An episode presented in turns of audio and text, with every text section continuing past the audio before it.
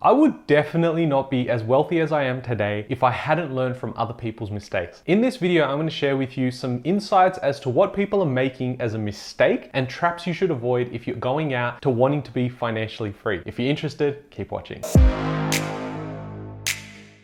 Hey guys, my name is Ravi and welcome back to Personal Finance with Ravi Sharma. If you're new here, smash that subscribe button because I talk about real estate, cryptocurrency, and financial freedom. Now, I saw an article that came out with this headline Harsh Life Lessons Every 20 something Should Learn. And I thought, hey, that seems pretty interesting. Let me go see what the article's about. They go on to share a couple of really key lessons that most people should know about. I appropriated them, I took the article out, and I said, look, instead of you having to read through some boring article, why not make it more interesting? And I can share with you not only what the life lessons are, but how we can appropriate that in Australia for yourself. So, with that, let's dive in. Now, although this article is referring to 20 something year olds, I think it's just for anyone that's young. So, anyone that's under 40, I consider young when it comes to building wealth. Now, if you're over 40, and we have some clients that are over 40 that we help out, doesn't mean you're old. It just means you're at a different phase of life, which means a lot of these strategies, a lot of these concepts we talk about may not really apply to you. We just need to apply them in a different way. So that's easy. We can tweak that stuff. And this video is going out to everyone that's under 40 and you might be over that, but you got kids. This is definitely one you want to watch. So the first lesson was the jobs that are super linear are often insanely competitive and crowded on the way up. The jobs that are dreamy but hard to get often involve extraordinary talent and dedication, along with a lengthy lengthy filtering process. What the hell does that mean? It essentially means that if you're going out there and picking up skills for a job that you think is pretty broad based, it's, you know, could be an admin, it could be in a field that is quite entry level in terms of the skills that you're required to learn for that, then it means that it's extremely competitive to find a job. It is also a field that could be easily replaceable by someone else or AI. And this is something that's being spoken about every single day when it comes to AI and the impact it's going to have on many industries. This category is probably where it's going to get affected most. So if you're going in for a cruisy level job or something that, you know, pays the bills and takes care of itself, that could be great to get into. And once you're there, you know it's very competitive. So increasing your income is going to be a lot more difficult because the employer knows that if you don't want the job, someone else does. So think of it like a pyramid. At the bottom level, you have the most amount of candidates that can do that job because they have a lot of those skills. As you continue moving higher, you've got the more dreamy type roles, which some people need talent for, and some are just really good in terms of their work ethic. And to get to that point, it's a lot harder, but when you get there, it's harder to find a replacement. So employers will go in and pay you overs, especially if you're gonna move from a company to a competitor, they're gonna pay you what you want. So when it comes to actually increasing your wealth over the long term, you ideally wanna go and upskill from that bottom of the pyramid all the way up, because at the top is where you're gonna make the highest amount of money, but it doesn't necessarily mean the highest level of happiness. So you've gotta always take this with a grain of salt. Next up is if you want to be rich, famous,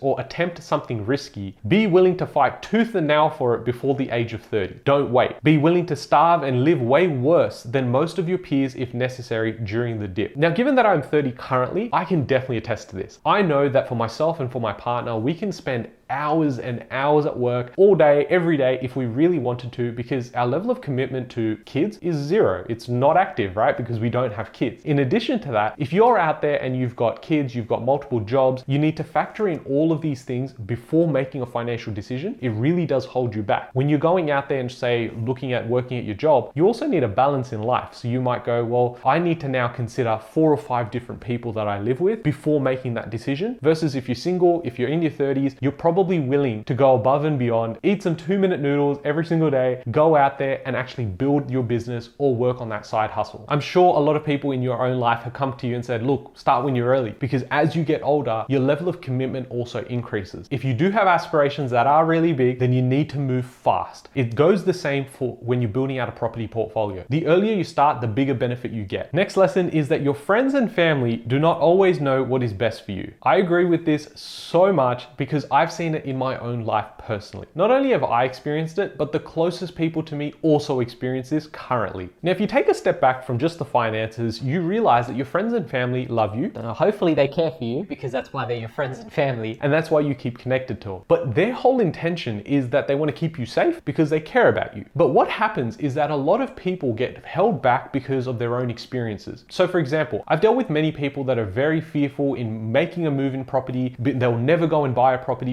because their parents may have lost money on a dud investment. Even worse, you could have friends around you that say, Well, I don't really agree with that. I've got a different mindset. I want to go and do X, Y, and Z. And this is why you often hear you're the average of the five people you hang out with. Because if you hang out with people that all want to make $60,000 rent for their entire lives and, you know, don't really care if they have to move at some point because they can't afford to live in that city, well, that's great if you also want that. But on the contrary, if you actually want to go and live in Sydney and actually want to be living near a beach and want to buy five or six million dollar house, those friends aren't going to really push you to getting to that point. And that's why you need to really align yourself with the right people in your circle. Now, the other part that really sticks out with this lesson is that you'll get advice from people that actually don't know what they're talking about. So, for instance, now I know for a fact that a couple of years ago, before I started the YouTube channel, I used to get a lot of advice from this uncle. Everyone has one of these uncles, and it might be an uncle, might be an auntie, might be a cousin that think they're very successful, but they're actually not that successful. Anyways, so he came to me and he goes, Oh, hey, you should do this, you should do this, you should do this when it comes to property investing. Now, at that point, I had bought a few properties, I was constantly learning, but then I went on to say, Well, look, I'm always willing to learn. What exactly do you have? And he goes on to tell me that he actually only has a one bedroom apartment. And I was like, Okay,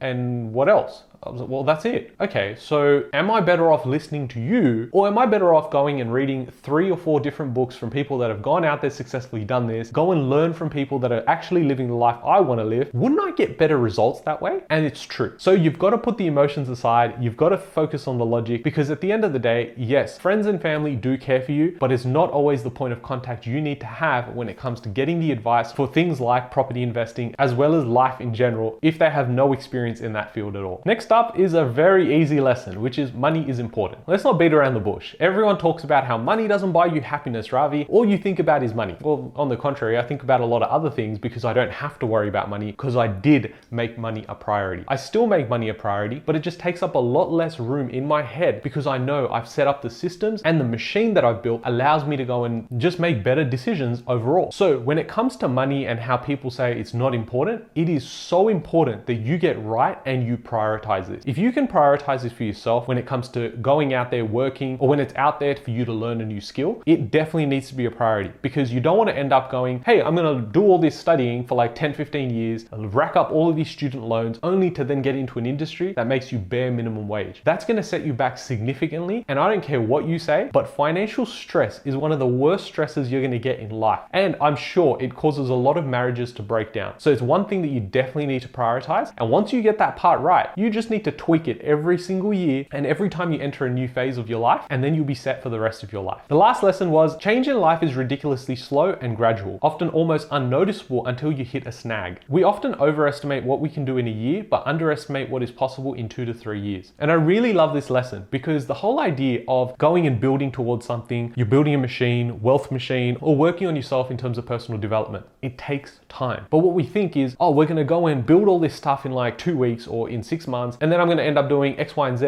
after like three or four years. What we do is we overestimate what we can do in one short period of time, but we grossly underestimate what we can do in a longer time. So an example would be, hey, if I wanted to go out there and save $100,000, I'll go, oh, I can get to maybe 75,000 this year. Now, I'll probably only get to about 40,000 this year. But my longer term goal is after five years, I wanna have maybe 200K. I will definitely have a lot more than 200K in that longer period of time because I've gone out there, invested that money, and the compounding effects work. But our minds work in a very weird way. So the main takeaway from this is that if you're going out there creating goals for yourself, don't be so harsh on yourself in the short term, but be extremely harsh in the long term. Because chances are you're gonna go out there and absolutely blitz it in your long term goal and in your short term goal. You might be disappointed by the results you achieve, and it actually ends up throwing you completely off track. I know this holds a very dear place in my heart because it's always happened to me. When I went out and started buying property, I was like, oh, okay, well, I could probably buy X amount in like two years, and in 10 years, oh, I might be on X amount. But what I realized is in the short term, I didn't really achieve those things, but in the long term, I absolutely blitzed it by two or three X. So something to consider as you're going out there and making some goals for yourself. I hope you guys have enjoyed this video. I know it's a bit different, off topic from the Australian real estate stuff, because hey, we talk about personal finance and mindset. So if you are interested in more content like this, definitely leave me a comment down below letting me know. And if you need help to move at speed when it comes to buying property in Australia, definitely go and check out this video. It breaks down exactly how we work in terms of a buyer's agency. And you can also go visit the website, which I'll link in the description below. I'll catch you guys in the next one. Thanks, guys.